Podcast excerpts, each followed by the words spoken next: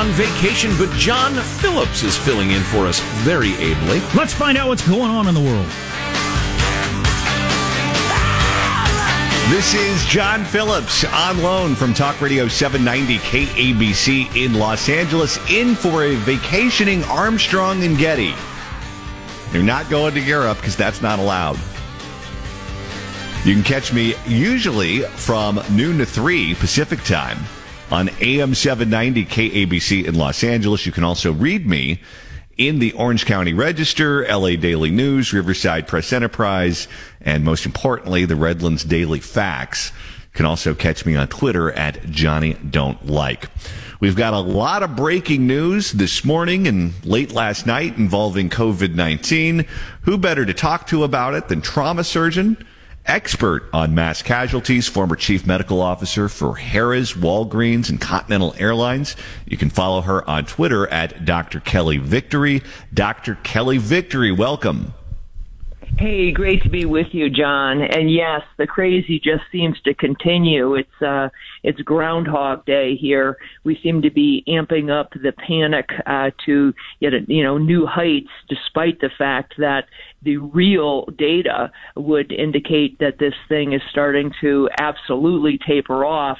Um, I think there's just rampant misinformation that's been out there, uh, and what the mainstream media is reporting, what you're hearing on the news every day, and frankly, the actions of a, a number of these governors uh, and local politicians just isn't consistent with the data uh, that we're getting from the people who are on the ground, meaning physicians and hospitals and, and people who are actually uh, real time looking at the numbers and what the hospital capacities are. According to the data, according to the hard numbers that you have looked at, where are we right now in this pandemic? Well, the bottom line is, John, that the trajectory of a pandemic, you know, what we were told, the curve, as you know, if you will, when we started out this whole thing, you know, back in February, March, remember the whole thing was we want to flatten the curve. Well, I'm here to tell you that the trajectory of a pandemic, the curve of a pandemic always flattens. That's how they work. If you do nothing at all, the curve will go up it peaks as those people who are most susceptible, most frail, most vulnerable, those people succumb early on. They become ill early on. And then as time goes on, both because more and more people have been exposed, because people develop some immunity, and because the uh, nature of viruses as they mutate is to generally, in the vast majority of times, they become less strong, they become less um, lethal. The the uh, curve will always flatten out if you do nothing at all. It has nothing to do with all of the uh, theater that we've been seeing of wearing masks and social distancing, whatever the heck that is, shutting down businesses and schools and city parks.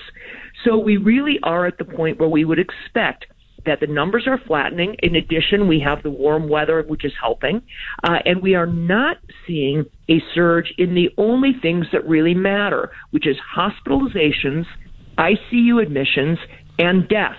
And that is a fact. When we hear people reporting, oh my gosh, the ICUs are at capacity. Well, let me tell you, people are speaking out finally. We have, a, for example, uh, a senior executive in Texas spoke out about their entire chain of emergency departments that they run and said the ICUs in Texas are relatively full, but they're not full, John, with COVID patients.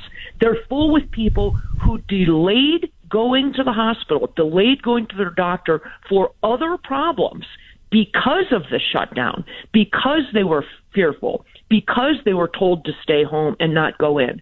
So people having chest pain and stroke symptoms and diabetes complications and those sorts of things, those people showed up at the hospital way later than they should have and are now filling up the ICUs. If you talk to the people seeing COVID patients, they will tell you these are way younger patients than we'd seen back in February, March, and April. They have little, if any, symptoms at all. The only reason they got tested is because generally they were being eh, encouraged to be tested by their employers to go get a test, or they simply wanted to know. They aren't showing up ill. They're showing up generally with few, if any, symptoms. And in fact, the ERs will tell you most patients are faking that they have a symptom. They're saying, oh, yeah, I have a little uh, cough or a little fever, simply so that they can get a test. These people aren't ill and that fits exactly what we've known about COVID 19 from the beginning. We know who the people are who are at huge risk from this, and it's not the people in their 20s, 30s, and 40s without underlying health conditions. You're speaking, of course, of people who are in hospice care, people who are in nursing homes, and those people were the ones that governors were most cavalier about protecting. That's exactly, and those are the people in any outbreak, in any pandemic, as soon as we know who is truly at risk from a particular virus, those are the people we should rally around and protect. The idea of, quote, quarantining uh, healthy people, that's not even a thing. We quarantine people who are either sick or people who fall into those risk categories. Now, fortunately, with COVID 19, the people who are truly at risk were largely the elderly and people with underlying health conditions. That is different from other outbreaks.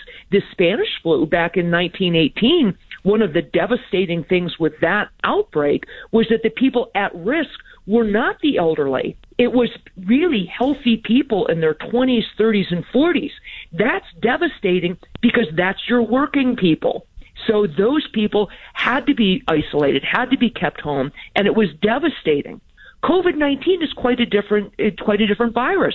It doesn't target people in their teens, twenties, thirties, forties, and fifties.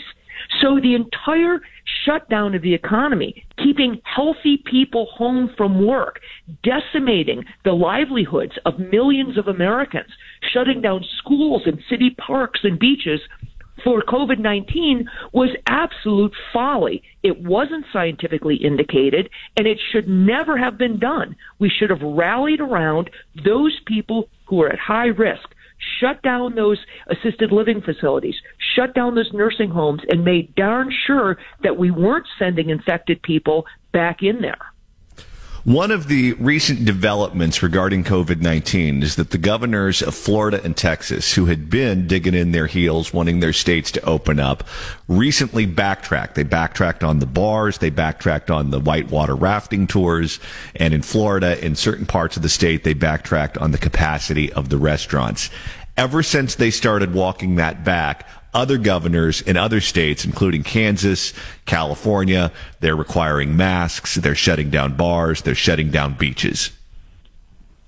You know, honestly, I am so disappointed in Governors Abbott, DeSantis for starting that trend. Uh, they were on the right path. They, uh, un- unfortunately, this was a mistake, I believe, of epic proportion for them to backtrack and start reshutting things, you know, back down and start this entire domino effect. Then an increase in the number of cases, quote unquote, in the United States is absolutely irrelevant, John. That number we are focusing, the mainstream media is focusing, politicians are focusing on the wrong numbers.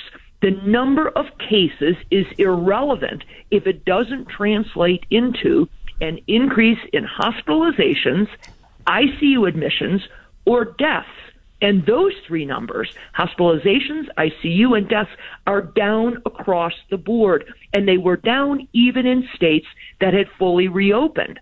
And you keep hearing from people on the mainstream media, well, death is a lagging indicator, quote unquote.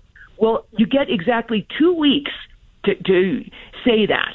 And most of these states, including Texas and Florida, had been fully reopened upwards of six weeks. And we were not seeing an increase in deaths. So that's that's absolutely not true that, oh, it's coming, it's coming, it's coming. People running around like the sky is falling. It isn't. And I don't care how many new cases there are. There are new cases, number one, because we are testing to an order of magnitude more than we were back in February, March, and April uh, there's an increase in testing because we have changed the parameters to be tested. Be, early on, you may recall, you had to be pretty darn sick before you could even get a test because they weren't available. Now, as I said, even healthy young people who are faking that they've got, you know, a fever or a cough are getting a test. And I don't begrudge them that. But don't be surprised when you have an increased number of quote cases. We also are seeing some cases of people who are sick coming across our southern border. That's absolutely a fact uh, in what's going on in California and in certain counties there. And we likely are seeing an increase in people who test positive because of the folks who are out uh, shoulder to shoulder, marching and screaming in each other's faces at protests and uh, riots around the country. But the bottom line is those people aren't getting sick. And when I say sick, I don't mean having cold symptoms for a few days.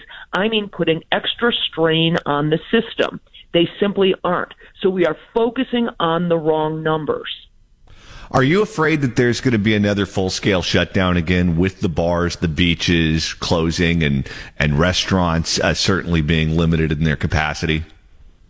Oh, you better believe I am. I am terrified about it, and it is so. You really have to wonder what the agenda is. I got what I consider to be a chilling email this morning um, from the Harvard School of Public Health, where I am a an alum uh, of, of postgraduate training and executive uh, education there, including uh, a very intensive program to train leaders for times of crisis. Um, and I was very proud of that, having uh, been a graduate of those programs. That said, I received an email that talks about them reopening the school in the fall. And they said they feel that it's safe to reopen as long as we, quote, foster a culture of compliance. A culture of compliance? Yes. That sounds like that something is, out of 1984 that exact it was chilling. It made the hair go up on the back of my neck. This came from the harvard school of public health that we are safe to reopen as long as we foster a culture of compliance. That is absolutely if that is not chilling to you then i don't know where you know then you aren't reading history because that is frightening to me. And so, yes, I am terrified that they are going to, number one, shut things back down while they work to develop this culture of compliance, which all you have to do is turn on the news now. There isn't anybody this morning, John, on the news on any channel who doesn't have a face mask covering them. They're they're talking heads that you can't even see their mouths move. It is really, really scary what's happening. And I'm telling you, it is not consistent with the actual data, the important data that we are seeing in healthcare. And there is an agenda that is far different from a public health agenda that's really going on in this country. How long do you think? We know that Ezekiel Emanuel, who's Joe Biden's top healthcare advisor, said not long ago that he believes that the country should shut down for a year and a half. How long can they run with this before they open things up? Well, I'll tell you, I think it's really going to depend on what happens in November because I do believe that the left is very interested in using this to their advantage, not only um, to gain a lot of traction and a lot of control, but they are, for example, really using this to double down um, on Obamacare. And you don't hear much about it in the mainstream media, but behind the scenes, the Democrats are working very hard right now to expand um, the reach of Obamacare uh, and to expand government intervention in the healthcare system. They're going to use this to drive the uh, narrative that this is why government needs to control the hospitals uh, and the entire healthcare system because uh, of what we've learned from COVID 19. Uh, and what I would say is that because they are reporting information that simply does is not consistent with it, what we hospitals are actually seeing on the ground. So I think that they are using this truly uh, to drive other narratives. And uh, unfortunately, I think until what you know the election in November, we I don't know when it's going to stop. Unfortunately, President Trump and his team and uh, other governors are going to need to take control because this becomes unrecoverable at some point. There are so many small businesses, John, that will never reopen. There are so many children who have been damaged by this by missing critical elements of their education, not just in terms of the academic piece, but in terms of the so, the social and psychological components. The fact what children really are supposed to learn in school, which is so much more than reading, writing, and arithmetic, uh, all of the social skills, uh, it, it, so much of that has been damaging. The number of elderly who really are living their last days in isolation desperate and depressed uh, and anxious because they haven't been able to see friends and family. I mean, the, the amount of suffering that has been uh, just really foisted upon the American people as a result of this pandemic. And as I said, I've never said that this virus isn't real. I've never said that it isn't serious and that we don't need to absolutely protect a certain category of people so that they don't become ill and succumb to it. I've never said that. But this has been such a botched response, and it is now so clear that the forces driving right. the response are beyond public health. Dr. Kelly Victory, thank you so much for lending your expertise. We always appreciate your time. Great to be with you, John. You can follow Dr. Kelly on Twitter at Dr. Kelly Victory. More coming up. It's John Phillips in for Armstrong and Getty.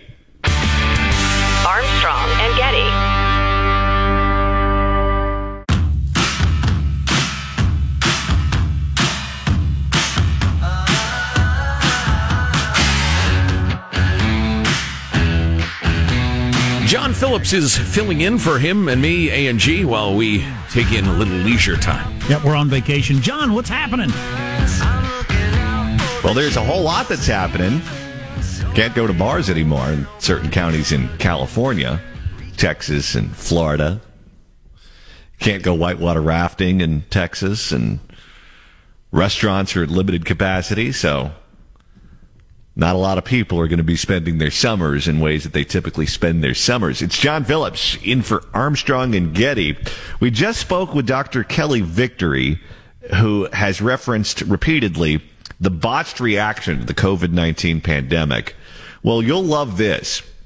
Apparently, Dr. Anthony Fauci, who's the National Institute of Allergy and Infectious Disease Director, he sat down with Fox News and said that it's, quote, still too early to say what has caused a major increase in the number of coronavirus cases in parts of the U.S. And you have to sit here and you just have to shake your head. What was going on two weeks ago? Oh, yes, it was the looting, it was the rioting, it was the protests.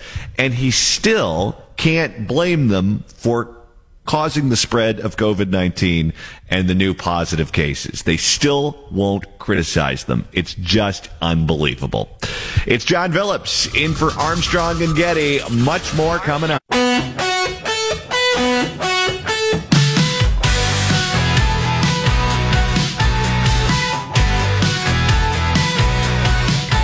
Armstrong and Getty. We're on vacation, but we needed somebody to let you know what's going on in this crazy world. We've chosen the fabulous John Phillips. We'll be back on Monday, but John, take it away. It's John Phillips on loan from Talk Radio 790 KABC in Los Angeles, in for Armstrong and Getty, who are on vacation. You can follow me on Twitter at Johnny Don't Like. So, one of the things that we've seen happen ever since the world went crazy is that we're taking various spokesmen, I guess you can't even really call them spokesmen, but they're they're images that are associated with products. They're being removed from those products because they've been deemed to be racist, sexist, fill in the blank. It started with Aunt Jemima. She was taken off the the syrup bottles. You can't see the Indian on the Land O'Lakes butter anymore. Uncle Ben is gone. It's just a matter of time before PETA finds fault with the Trix Bunny. And they determine that's animal cruelty, and suddenly the Trix Bunny is going to have to come off the cereal box. I don't know what we're going to be decorating all these products with. What are they going to call Aunt Jemima syrup from this point forward? You have to come up with a different name. What about log cabin syrup? That's the big competitor, right? Maybe they'll have to change that because that promotes cutting down the forests. But it's not just products that are having to change their name. Did you see that there is now a push to get rid of Mount Rushmore? Mount Rushmore, one of the few places you can go on summer break. And the Democrats, their official Twitter account, the account of the Democratic National Committee, raised eyebrows on Monday, yesterday, for accusing President Trump of, quote, glorifying white supremacy after he scheduled a 4th of July celebration at Mount Rushmore. He's showing up to Mount Rushmore to attend a fireworks display at the iconic landmark that honors George Washington, Thomas Jefferson, Theodore Roosevelt, and Abraham Lincoln. The tweet was, and I quote, Trump has disrespected Native communities time and again. He attempted to limit their voting rights and blocked critical pandemic relief. Now he's holding a rally glorifying white supremacy at Mount Rushmore, a region once sacred to tribal communities, end quote. I would note that when you look at Mount Rushmore, there are Republicans that are on that mount. George Washington, who was really a Federalist, not a Republican, but the Federalists became the Republicans. Theodore Roosevelt, the Bull Moose, he was a Republican president. Abraham Lincoln was the first Republican president, man who freed the slaves. But there's also a Democrat on Mount Rushmore, Thomas Jefferson. And he's not just any Democrat. He's the founder of the Democratic Party. Yes. Without Thomas Jefferson, there is no Democratic Party. So in this tweet, if they actually meant what they said when they said that Mount Rushmore is a sign of white supremacy, then so is their founder. So is the founder of the Democratic Party, Thomas Jefferson. And since Thomas Jefferson founded the Democratic Party, if they consider him to be a white supremacist and someone who shouldn't be celebrated on Mount Rushmore, then aren't they profiting off of white supremacy? They still have the name. They haven't changed the name of their party. They're the Democratic Party, just like they were back when he was president. They have the fundraising dinners, the annual fundraising dinners for their party. They're called the Jefferson Jackson dinners. So they're raising money off of his name in modern times. His face is on the $2 bill. Shouldn't the Democratic Party be forced to change their name? I mean, if they're profiting from white supremacy, maybe they should be forced to pay reparations. Because if you go back and look at the history of the Ku Klux Klan and other organizations that did horrific things like lynchings and cross burnings and intimidation and violence and terrorism and everything else, many of these same grand wizards in the KKK were also Democrats. Some of them elected Democrats. Bob Byrd, the senator from West Virginia. He was a Klansman. He was a Democrat. He was in the U.S. Senate. And that ain't ancient history. He served with Hillary Clinton. He served with Chuck Schumer. He served with Harry Reid. And he was in good standing. Not only was he in good standing, but they named a lot of bridges after him in West Virginia, post offices, various infrastructure items that came with federal dollars and the consent of people like Hillary Clinton.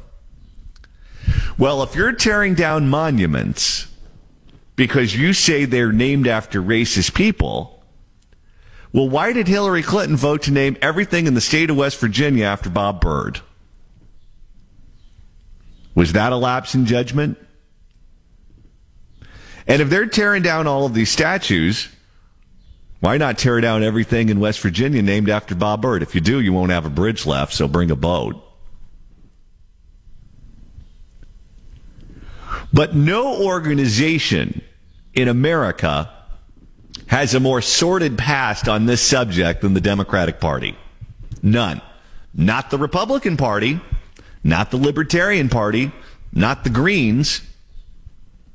Although, if your party's named the Green Party, you can't necessarily say you don't see color. So we can take that argument away from them. But the Democratic Party is a party with the worst history. If you go back and look at American history in totality in regard to race. So if the Democrats of 2020 want to say that Mount Rushmore is a monument to white supremacy, then so is their party.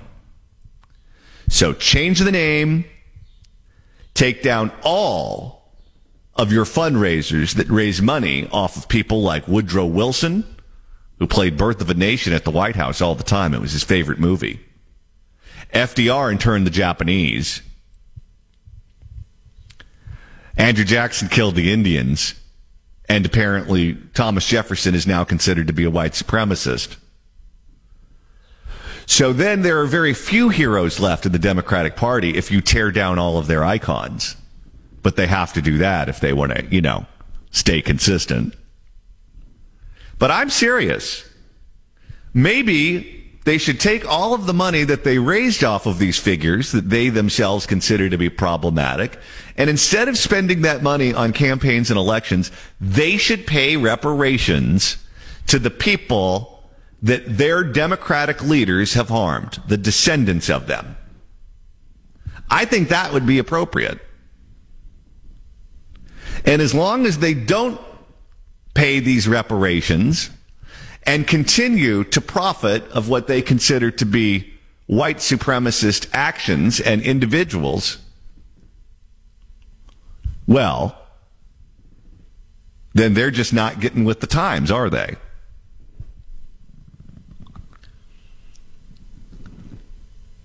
What do they suggest that we do about Mount Rushmore? Do they want to blow it up like the Taliban did to the to the Buddhist monuments in Afghanistan? Is that what they want to do?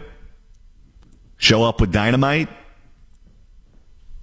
I'd love to know what about this so-called monument to white supremacy that is Mount Rushmore. According to FoxNews.com, they later deleted the tweet. Gee, I wonder why. It's John Phillips in for Armstrong and Getty.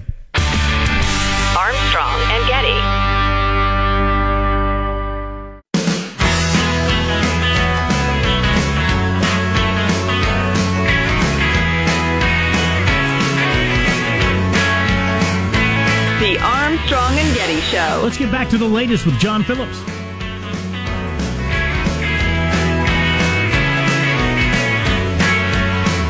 It's John Phillips in for a vacationing Armstrong and Getty. You can follow me on Twitter at Johnny Don't Like and listen to me on Talk Radio 790 KABC in Los Angeles.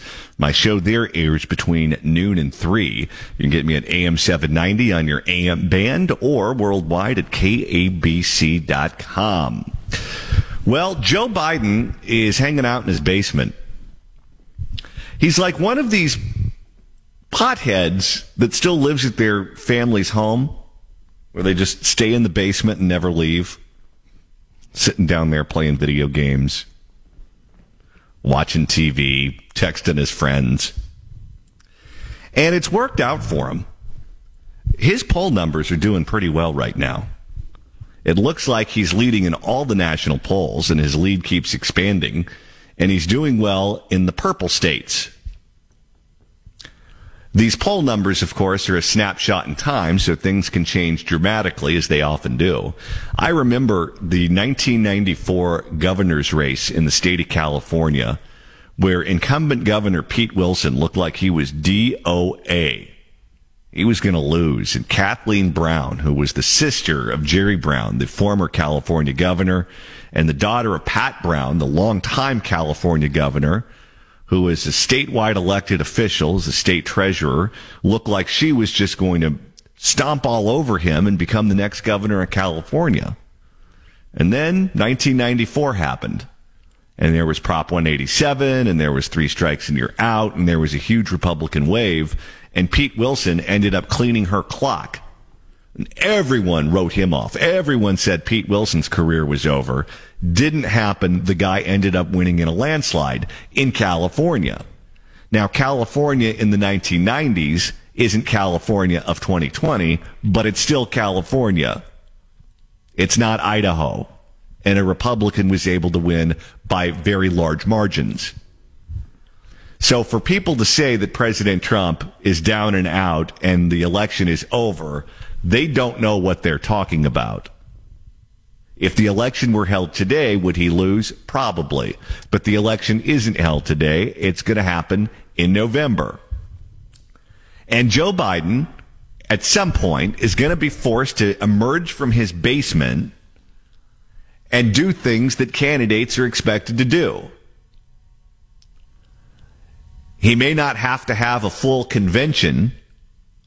The Democrats say they're going to do something virtually, but he's still going to have to give some kind of convention speech, whether it's in his basement or not.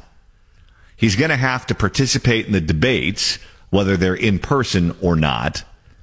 He's going to have to sit down for interviews with members of the press.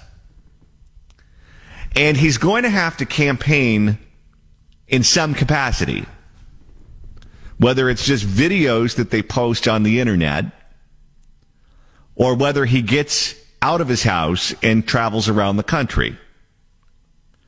And the guy, by my estimation, doesn't have the mental faculties for the job. And you can only hide that so long. Everyone says the most important person in the country, if Joe Biden wins, is going to be his vice president, whoever that nominee happens to be. I say no the most powerful person in the country is going to be Joe Biden's nurse.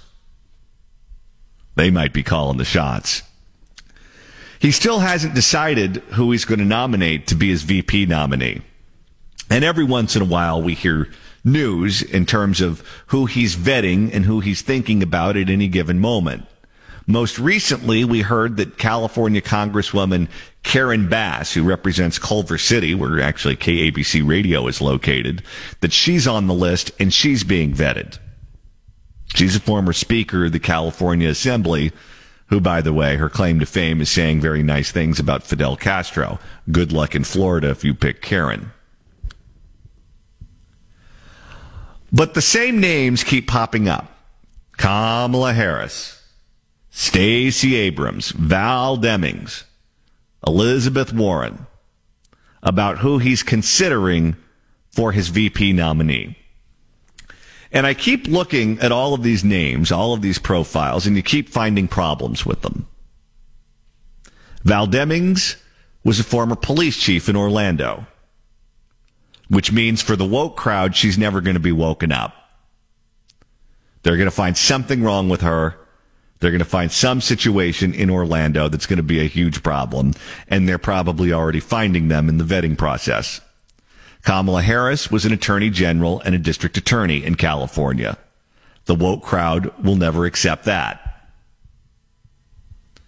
Stacey Abrams does not come from law enforcement, but has never been able to win a statewide election in Georgia. So what she brings to the table is unclear. Elizabeth Warren is a lefty, but not left enough to make the Bernie Sanders people happy. So I don't know what you get if you nominate her. The person I think would bring most to the table for Joe Biden is South Carolina Congressman Jim Clyburn. And you say, John, what are you on drugs? Why would he pick another 80 year old man to be on the ticket with him? And I say, when you're running for president, it's not like the old days where you're looking for geographic diversity or age diversity or racial diversity. What you're doing is you're selling a product and everything that you're selling should reinforce the product that you're selling. Joe Biden's an 80 year old man. So if you're not comfortable voting for an 80 year old, you're not voting for Joe Biden in the first place. So take that off the list. The second reason that he would probably be Joe Biden's best option is that he is not one of these people that's new to the scene and he's got a certain amount of respectability in the Washington circles which means if there are more riots that start popping up in the streets, Joe Biden isn't going to tell them to knock it off because they'll say, why would we ever listen to you? Jim Clyburn could theoretically step up and say, knock it off. And there might be some people who listen. And that would be a benefit for Joe Biden if he had some degree of influence over getting control over these streets. But who knows? Doesn't seem like he's on the list. But in 2000, it didn't seem like Dick Cheney was on George W. Bush's list either. He was supposed to be the guy that ran the committee to pick the vice presidential nominee. And after he ran through his exhausted, exhaustive process, he said that he was the guy. Jim Clyburn is allegedly helping Joe Biden figure out who he's going to pick to be his vice presidential nominee. Don't be one bit surprised if it ends up being Jim Clyburn. There is no member of Congress that doesn't look in the mirror and see a president, whether you're in the House or the Senate. They get involved in government because they want to be where the action is. And no place on planet Earth has more action than the White House. So if you think for one second that he wouldn't be interested in something like that, you're crazy. That's going to be the next big news that Joe Biden breaks. Whoever it is that he picks to be his vice presidential nominee. And there will be a lot of attention. There will be a lot of focus on who he picks. Because Joe Biden, he's an old man. And he's losing his marbles. So you better believe that this decision will be one of the most consequential, consequential decisions that Joe Biden makes throughout this campaign. All right, we've got a lot more coming up. It's John Phillips in for Armstrong and Getty. We're going to tell you what's going on in the state of Texas with the shutdown of the bars and potential shutdown of more items and more services that are currently open. And also, Dr. Barbara Stone is going to stop by and talk about the 2020 presidential election. Is President Trump in as bad a shape as Tucker Carlson and others say that he is. We'll explore. John Phillips and Armstrong and Getty. And Getty.